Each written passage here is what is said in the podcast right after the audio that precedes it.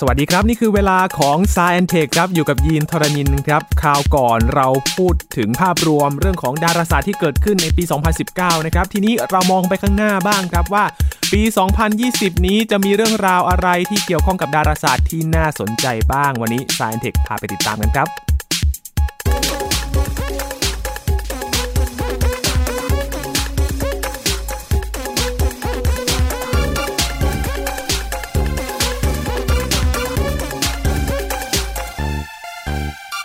ปี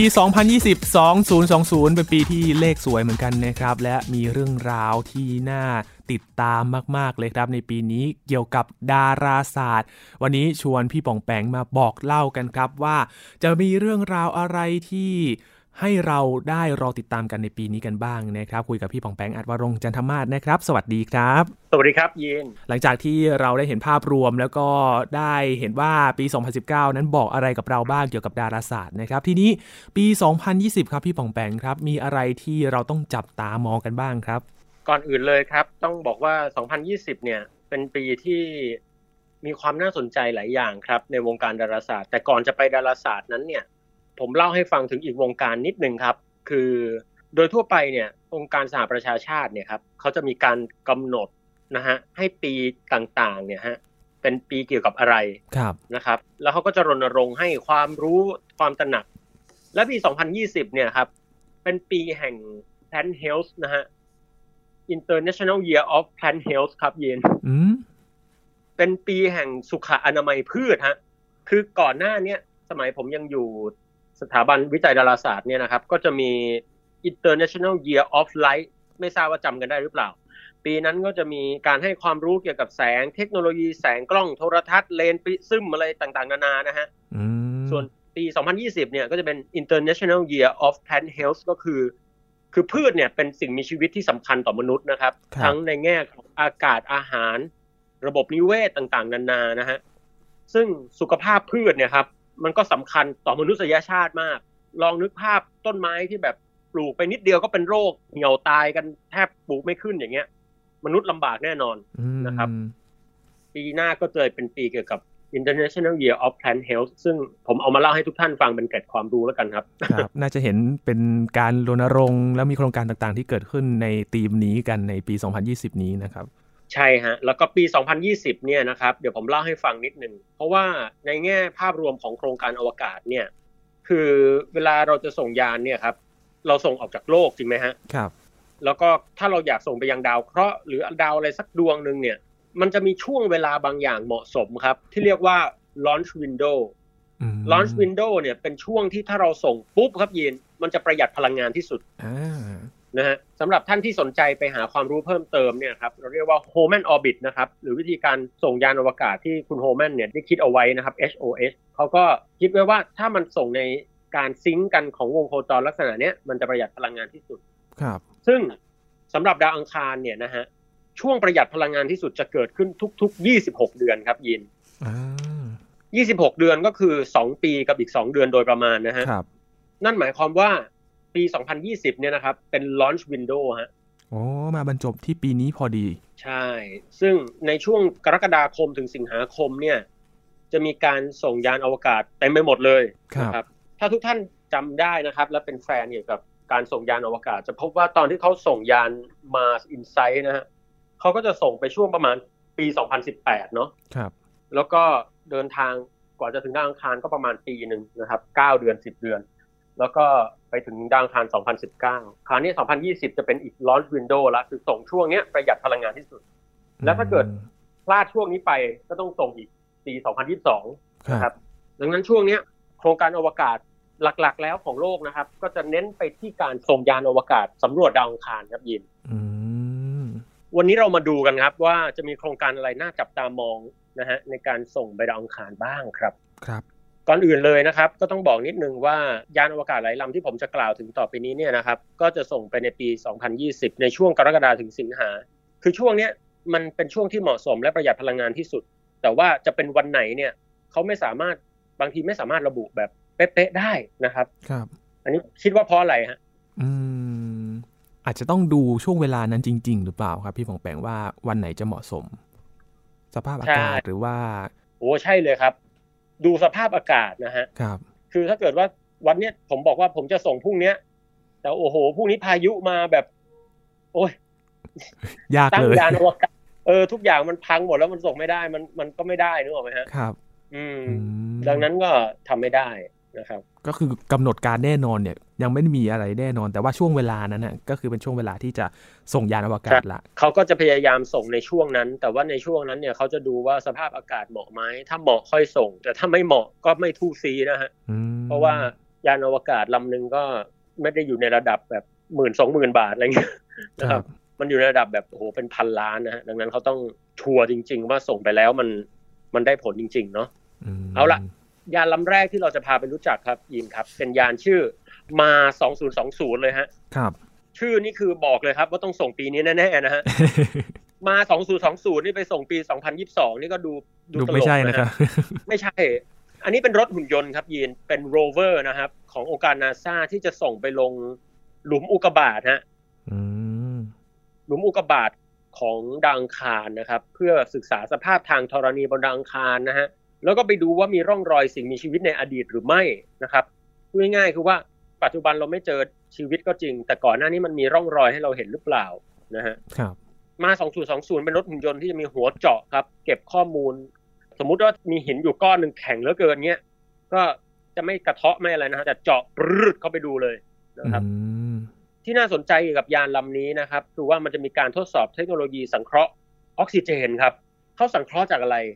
ตอนแรกผมก็นึกว่าไปสกัดมาจากหินหรืออะไรหรือเปล่าเปล่าฮะเขาจะสังเคราะห์จากบรรยากาศดาวอังคารเลยครับ โอ้ คือดาวอังคารเป็นแก๊สคาร์บอนไดออกไซด์นะครับ ซึ่งก็คือ CO2 จริงไหมฮะ ครับ ในการจะไปดึงตัว C ออกเนี่ย คุณต้องใส่พลังงานเข้าไป คืออย่างนี้ฮะ โมเลกุลของคาร์บอนไดออกไซด์มันเป็นตัว O สองตัวเกาะกับคาร์บอนหนึ่งตัว ครับ นะครับ การที่เราจะสร้างออกซิเจนได้เนี่ย เราต้องดึงเอาคือเหมือนกับมันมีตัวต่ออยู่ เราต้องไปแกะมันออก ซึ่งการแกะเนี่ยต้องใส่พลังงานเข้าไปแน่นอนนะฮะ แกะเสร็จปุ๊บต้องเอาคาร์บอนทิ้งนะครับ แล้วก็ออกซิเจนมาต่อกันปุ๊บ อ่า ได้ออกซิเจนละ อืม เขาอยากรู้ว่ามันเป็นไปได้มากน้อยแค่ไหนฮะ เพราะว่าในอนาคตถ้าจะส่งมนุษย์ไปยังดวงจันทร์เนี่ย การขนออกซิเจนเพียวๆไปเนี่ย อาจจะเป็นอะไรที่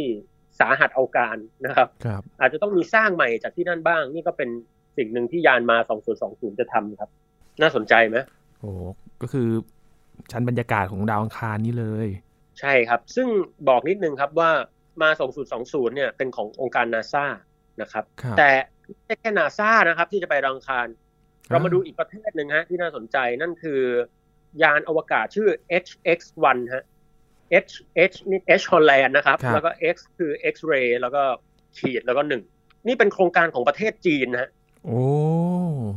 นอกจากจะไปดวงจันทร์แล้วคราวนี้รุดหน้าไปดาวอังคารแล้วด้วย ใช่ฮะ คราวนี้จะส่งยานไป 2 เวอร์ชันนะครับ เป็นยานโคจรคือ orbiter แล้วก็จะมีการส่งรถหุ่นยนต์ไปจอดด้วยนะฮะ ครับ โอ้ ต้องบอกว่าโอ้เลยนะครับ เพราะว่าถ้าทำสำเร็จเนี่ย องค์การอวกาศจีนจะถือว่ายิ่งใหญ่มากนะครับ เพราะว่าการลงจอดดาวอังคารเนี่ยเป็นอะไรที่โหดหินมากๆนะฮะ อืม เอาแบบองค์การนาซาเองเนี่ยก็ไม่ได้ส่งสำเร็จทุกครั้งนะครับ คือ ครับ คือการโคจรเนี่ยโอเค มันง่ายกว่าการลงจอด แต่ก็ไม่ได้ง่ายนะฮะแต่มันง่ายกว่าการลงจอด แต่การลงจอดเนี่ยโอกาสสำเร็จที่ผ่านมานะครับ สถิติคือห้าสิบห้าสิบเหมือนเลยมั้งฮะ อืม และถ้าจีนทำสำเร็จเนี่ยนะครับ จีนจะกลายเป็นโอ้โหประเทศที่สามารถลงจอดได้อย่างสำเร็จ ซึ่งแบบที่ผ่านมามีอเมริกาทำได้นะครับ แล้วก็จริงๆ รัสเซียเนี่ยเคยส่งยานไปลงจอดบนดาวอังคารในโครงการชื่อมาสามนะครับ แต่พอลงจอดปุ๊บยานก็ทำงานได้ดีอยู่ฮะแต่พอ 20 วิปุ๊บดับเลย โอ้ นะครับหรือแม้แต่ยุโรปนะครับที่ไม่กี่ปีมานี้ส่งชื่อสเกีย a ปาเรล i EDM Lander ไปลงก็มีปัญหาครับ เพราะว่าล่มชูชีพกลางผิดจังหวะนะฮะ อ้าว ถ้าจำไม่ผิดน่าจะกลางช้าไปนิดนึง พอกลางช้าปุ๊บ ความเร็วจากที่น่าจะช้าๆ ลงจอดนุ่มๆ พอกลางช้าเป็นไงฮะ ความเร็วก็ เร็ว ใช่มันไม่ลดลงมันก็พุ่งตุ้มระเบิดเลย อืม นะครับ คือการไปลงจอดนี่โหดมาก ปีหน้าถ้าจีนทำได้เนี่ย จะกล่าวได้ว่าเป็นประเทศที่สามก็ว่าได้นะครับ ต่อจากอเมริกาแล้วก็ตัวรัสเซียเนาะ ครับโอ้ ปีหน้าต้องลุ้นกัน นอกจากจะลุ้นว่าส่งยานไปแล้วนี่ ต้องลุ้นการลงจอดของ ใช่ ยานสำรวจด้วย จริง ๆ การโคจรเนี่ย ถ้าจะให้ผมกับยีนมาช่วยกันทำยานไปโคจรเนี่ยก็ต้องบอกว่า ไม่สำเร็จแน่ๆนะครับ อืม คือมันยากมาก แต่ถ้าเทียบกับวิศวกรเก่งๆเนี่ยการโคจรเนี่ยถือว่าไม่ได้ยากจนเกินไปนะฮะโอกาสสำเร็จสูง แต่ลงจอดเนี่ยบอกได้เลยว่าลุ้นกันนะครับ ที่น่าจับตาฮะอีกภารกิจหนึ่งอีกของประเทศหนึ่งเลย ครับ คือภารกิจชื่อ EXOMA ส่วนลงจอดครับ หลายท่านอาจจะได้ยินมาก่อนละชื่อนี้ แล้วก็มียานอวกาศชื่อ Trace Gas Orbiter ไปโคจรรอบดาวอังคารแล้วในภารกิจ EXOMA ครับ แต่ EXOMA เป็นภารกิจที่จะมีส่วนลงจอดด้วยนะครับ อืม แล้วคือตอนนี้เขาส่งไปโคจรแล้ว แต่ว่าเขาจะส่งยานไปลงจอดด้วย ซึ่งลงจอดเนี่ยเป็นอีกพาร์ทหนึ่งซึ่งในภารกิจเนี้ยองค์การอวกาศยุโรปหรืออีซ่าเขาจับมือกับรัสเซียแล้วฮะ ครับ แล้วก็จะส่งยานไปลงจอดที่ดาวอังคารภายในปี 2020 นี้ โดยที่รัสเซียเองเนี่ยเขาจะสร้างแพลตฟอร์มสำหรับลงจอดนะครับ ชื่อคาสช็อกนะฮะคาสช็อกเนี่ยเป็นชื่อการเต้นแบบยูเครนกับรัสเซียนะครับ เป็นการเต้นโบราณที่เราเคยเห็นในในหนังในอะไรเขาจับมือเต้นกันเนี่ยนะฮะ ครับ เนี่ยคือแพลตฟอร์ม แพลตฟอร์มคือตัวที่ห่อหุ้มยานอวกาศแล้วพาลงจอดนะครับ หลักๆ แล้วก็จะถูกสร้างโดยรัสเซีย พอลงจอดปุ๊บทัสช็อกลงจอดปุ๊บเนี่ย ก็จะมีการปล่อยรถหุ่นยนต์ชื่อโรซารินแฟรงคลินโอ้โหชื่อยาวมากโรซารินแฟรงคลินเนี่ยเป็นรถหุ่นยนต์ขององค์การอวกาศยุโรปเขาก็จะลงไปจอดบนดาวอังคารนะแล้วก็ทำการทดลองหลายอย่างนะครับ ผมเล่าให้ฟังนิดหนึ่งว่าชื่อนี้เป็นชื่อของใครมาจากไหนยังไงทำไมต้องโรซารินแฟรงคลินนะฮะ ชื่อคุ้นๆจังเลยครับ พี่บองแปง เอออันนี้อันนี้ยีนเคยได้ยินไหมครับ เคยได้ยินครับ แต่จำไม่ได้ว่าเป็นชื่อใคร จริงๆ หลายคนอาจจะคุ้นเคยแต่ว่าจริงๆ อาจจะคุ้นเคยกับชื่อเบนจามินแฟรงคลินหรือเปล่านี่ไม่แน่ใจ ครับ คือคุณเบนจามินแฟรงคลินเนี่ยก็ก็คนหนึ่งนะฮะคนละคน อ๋อ อ่าโรสลินแฟรงคลินอีกคนนะฮะโรสลินแฟรงคลินเนี่ยเป็นนักวิทยาศาสตร์สตรีชาวอังกฤษครับ ม คือ เธอเป็นอัจฉริยะด้านชีวะด้านฟิสิกส์ด้วยนะครับ แล้วก็ชีววิทยาคือเก่งมากนะฮะการทดลองของเธอเนี่ยส่งผลสำคัญมากนะครับคือเรียกว่าเป็นชีกุญแจดอกหลักเลยที่ทำให้มนุษย์เนี่ยสามารถค้นพบโครงสร้าง DNA นะฮะ อืม แล้วงานวิจัยของเธอเนี่ยยังนำไปสู่การค้นพบโครงสร้างของ RNA โครงสร้างของไวรัสโปลิโอด้วยนะครับ ครับ ว่าน่าเศร้านะครับ คุณโรสลินแฟรงคลินเนี่ยอายุสั้นไปหน่อยก็ 37 ปีก็เสียชีวิตด้วยโรคมะเร็งแล้ว อืม นะฮะเป็นโรคที่น่ากลัว ครับ ซึ่งแน่นอนครับในวงการนักสื่อสารวิทยาศาสตร์แล้วก็นักประวัติศาสตร์เนี่ยพูดกันเป็นเสียงเดียวเลยครับว่าถ้าเธออายุยืนกว่านี้หน่อยนะ ได้รางวัลโนเบลแน่ๆนะครับ อืม เพราะว่าคิดง่าย ๆ ครับ คนที่ค้นพบโครงสร้าง DNA แล้วก็ได้รางวัลโนเบล ก็จะมีคุณเจมส์วัตสันกับฟรานซิสคริกนะฮะแล้วก็มีคุณมอริสวิลกินคนหนึ่งซึ่งเป็นคนที่ร่วมงานกับเธอด้วยนะฮะ ครับ ก็คือเหมือนเหมือนผู้ร่วมงานคนนี้ได้แทน แต่รางวัลโนเบลเนี่ยอย่างที่เคยเล่าไปในครั้งก่อนๆว่าเขาจะไม่ให้ผู้เสียชีวิตนะครับดังนั้นก็คุณโรสลีแฟรงคลินก็ไม่ได้ทั้งที่งานจริงๆเธอได้น่าจะได้แน่ อืม ๆนอกจากนี้เนี่ย คนร่วมแลบบางคนก็ผมจำชื่อไม่ได้ละก็ได้อีกนะฮะคือไม่ได้มีแค่คุณมอริสวิลกินแต่ว่าอีกคนที่ศึกษาเกี่ยวกับไวรัสวิทยาเนี่ย ก็ได้เกี่ยวกับการค้นหาโครงสร้างไวรัสอะไรพวกเนี้ย ครับ พูดง่ายๆคือแลบของเธอเนี่ยสร้างนักวิทยาศาสตร์รางวัลโนเบลสองคนนะครับ โอ้ น่าเสียดายมาก แล้วก็ต้องเข้าใจนิดนึงว่าในยุคนั้นเนี่ยการหาโครงสร้าง DNA นะครับ ไม่ได้ง่ายนะฮะ มันมืดแปดด้านนะฮะ อืม DNA เป็นอะไรที่เล็กมากครับยีนแล้วก็โครงสร้างมันซับซ้อนมาก เขาต้องใช้รังสี X นะครับ ยิงไปที่ DNA ซึ่ง DNA ที่ยิงเข้าไปเนี่ยจะต้องถูกทำให้ตกผลึกด้วย โอ้ย โอ้ คือ ขั้นตอนซับซ้อนมาก เเงใช่ อย่างแรกคือต้องต้องรู้จักรังสี X นะฮะ ต้องรู้จักการยิงรังสี X ต้องรู้จักว่า DNA เนี่ยเอามาตกผลึกยังไง อืม ยิงเข้าไปปุ๊บมันออกมาบนฉากเนี่ย หน้าตาบนฉากมันจะสามารถคอนเวิร์ตไปหา แปลผลไปสู่ว่า ตัวที่มันบังเนี่ยหน้าตายังไง มันไม่ได้บังหน้าตาชัดเจนเหมือนเราเอามือไปบังแดดแล้วเล่นเป็นรูปหมารูปแมวนะครับ คืออ ม มันต้องแปลผลเป็นฟิสิกส์ซึ่งค่อนข้างซับซ้อนทีเดียวนะฮะ ครับ อันเนี้ยคือเรื่องน่าทึ่ง ดังนั้นรถหุ่นยนต์ชื่อโรสลินแฟรงคลินเนี่ย ก็จะทำการศึกษาสารอินทรีย์ครับยีน ม คือแน่นอนฮะ ExoMars เนี่ยเป็นโครงการที่จะเกี่ยวข้องกับการศึกษาพวกสารอินทรีย์หรือ astrobiology หรือชีวิตบนดาวอังคาร ครับ นะฮะเขาอยากรู้ว่าสารอินทรีย์บนในดินดาวอังคารเนี่ยมีสภาพอย่างไรนะฮะทั้งที่พื้นผิวแล้วก็ความลึกเขาจะขุดเจาะไปลึกได้มากสุดประมาณ 2 เมตรนะฮะดูทั้งสภาพกายภาพและเคมีของธรณีดาวอังคารอย่างละเอียดเลยครับรถหุ่นยนต์คันนี้นะฮะซึ่งครั้งนี้ครับยีนก็ส่วนตัวเอาใจช่วยยุโรปมากนะฮะยีนถึงจะผิดพลาดบ้างก็คงจะไม่เป็นไรเพราะว่าครั้งแรกนะครับ ครับ ถ้าสำเร็จเลยนี่ก็เก่งเกินนะฮะ โอ้โห แต่จริงๆก็เอาใจช่วยหมดแหละครับ แต่เรื่องของยุโรปเนี่ยโอ้โหอยากให้เขาได้สักที เพราะว่า รั้งนี้ร่วมมือกับ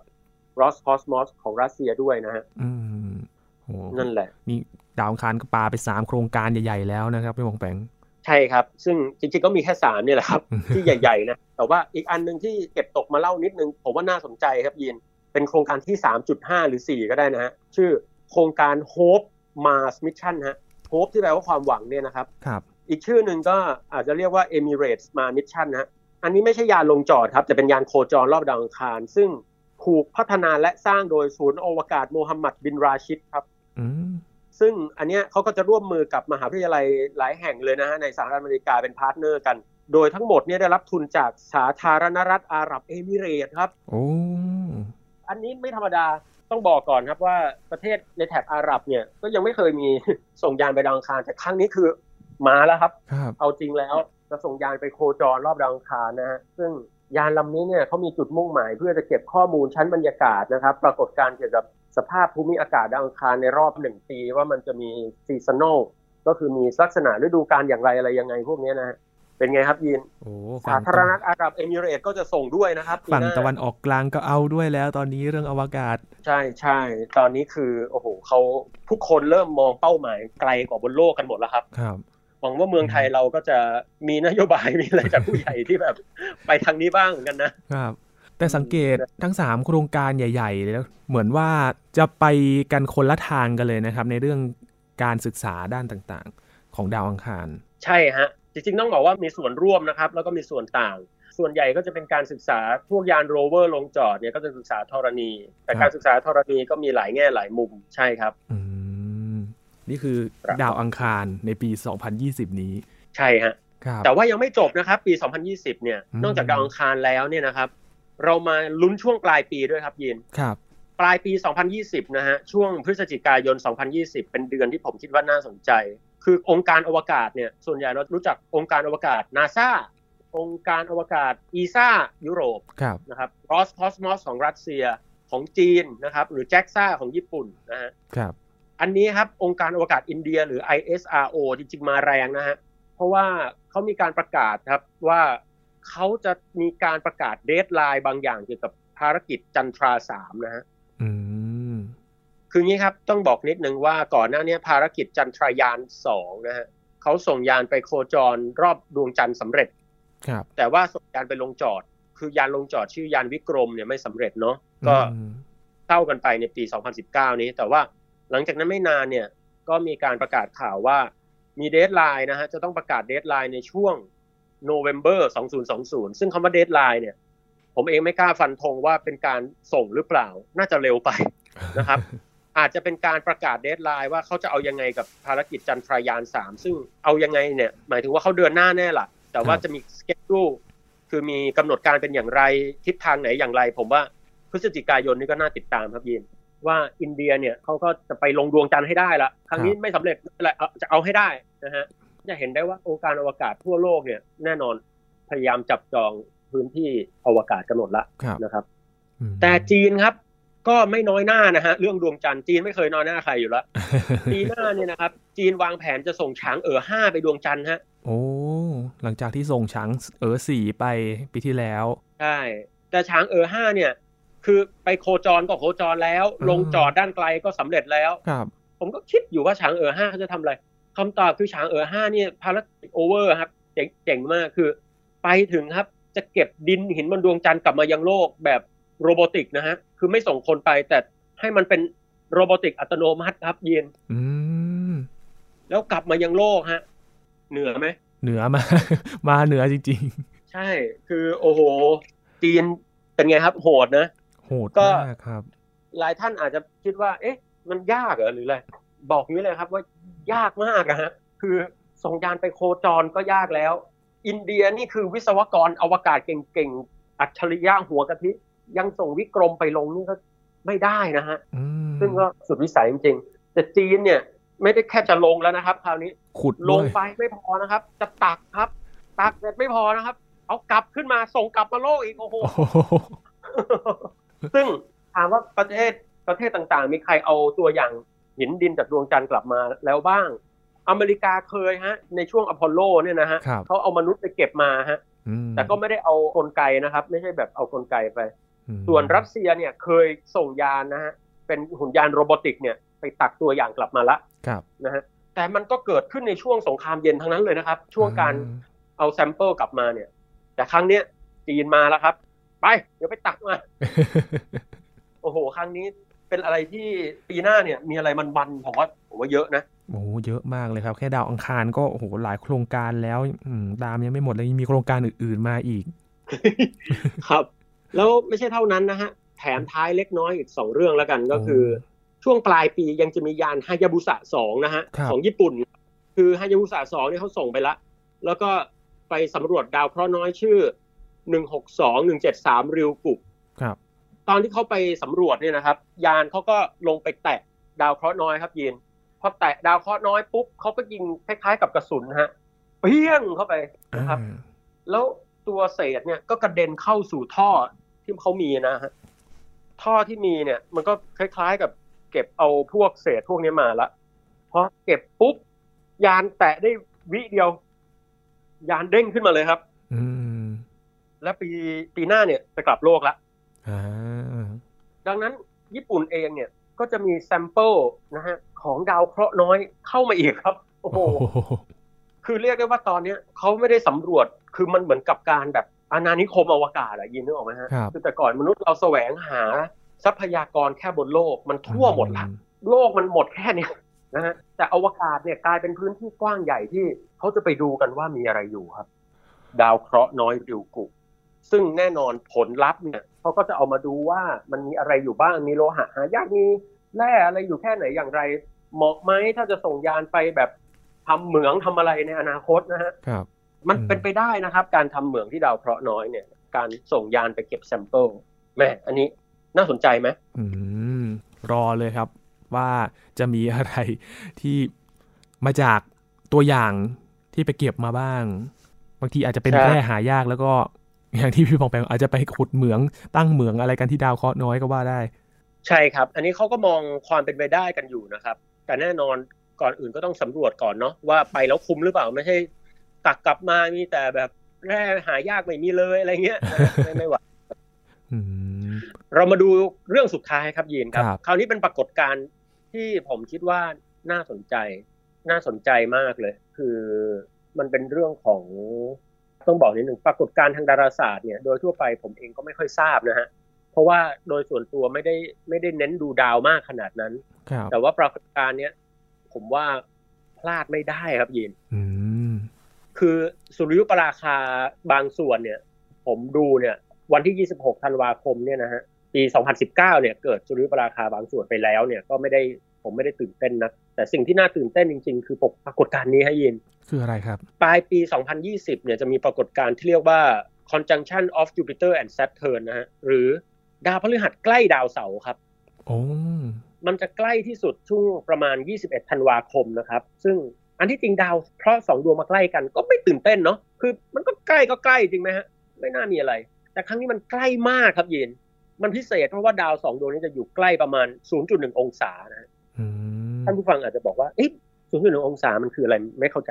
ลองนึกภาพครับว่าดวงจันทร์เต็มดวงนะครับ ดวงจันทร์เต็มดวงบนท้องฟ้าเนี่ย ขนาดปรากฏของมันบนท้องฟ้าขนาดของมันเนี่ยนะฮะ คือเส้นผ่านศูนย์กลางเนี่ย มันคือ 0.5 องศานะครับ ครับ ดังนั้นครึ่งหนึ่งของจันทร์เต็มดวงก็คือจันทร์ซี่จันทร์จันทร์ครึ่งหนึ่งอ่ะเหมือนเหมือนหั่นเค้กครึ่งหนึ่งอ่ะ ม ก็คือ 0.25 จริงไหมฮะ ครับ แต่ดาวพฤหัสกับเสาร์ครั้งเนี้ยครับมันจะใกล้กันมากกว่านั้นอีกอะฮะ อืม ใกล้จนเกือบจะแตะกันอยู่แล้วอ่ะ โอ้ พูดง่ายๆคือส่องกล้องโทรทัศน์ไปคราวเนี้ยมันอยู่ในช่องมองเดียวกันเลยครับ เป็นดาวพฤหัสโอ้โห มีดวงจันทร์มีอะไรแล้วก็ดาวเสาร์มีโอ้โห เป็นดาวแห่งวงแหวนผมว่าน่าสนใจ อยู่ มาก คู่กันเลย 21ธันวาคมใช่ คู่กันแบบจะแตะกันอยู่แล้วเอาคำนี้ดีกว่า อืม ถ้าดูด้วยตาเปล่านะฮะ วันที่ แต่ เท่าไหร่นะครับพี่พองแปง ประมาณ 21 ธันวาครับ อืม วิธีดู อ่า เดี๋ยวบอกนิดนึง ก็คือช่วงนั้นเนี่ยดาวสองดวงเนี่ยนะฮะ มันเพิ่งออกจากกลุ่มดาวชื่อคนยิงธนูไป ครับ นะครับ ไปแตะเข้าอยู่กับกลุ่มดาวชื่อ แพะทะเลฮะ หลายท่านอาจจะบอกว่า เอาวแล้วจะหายังไง ไม่ยากครับคืออย่างนี้ ช่วงที่ดวงอาทิตย์ใกล้ตกดินเนี่ยนะครับ ดวงอาทิตย์ใกล้ตกดินเนี่ย ก็มองไปทางทิศตะวันตกครับนะฮะ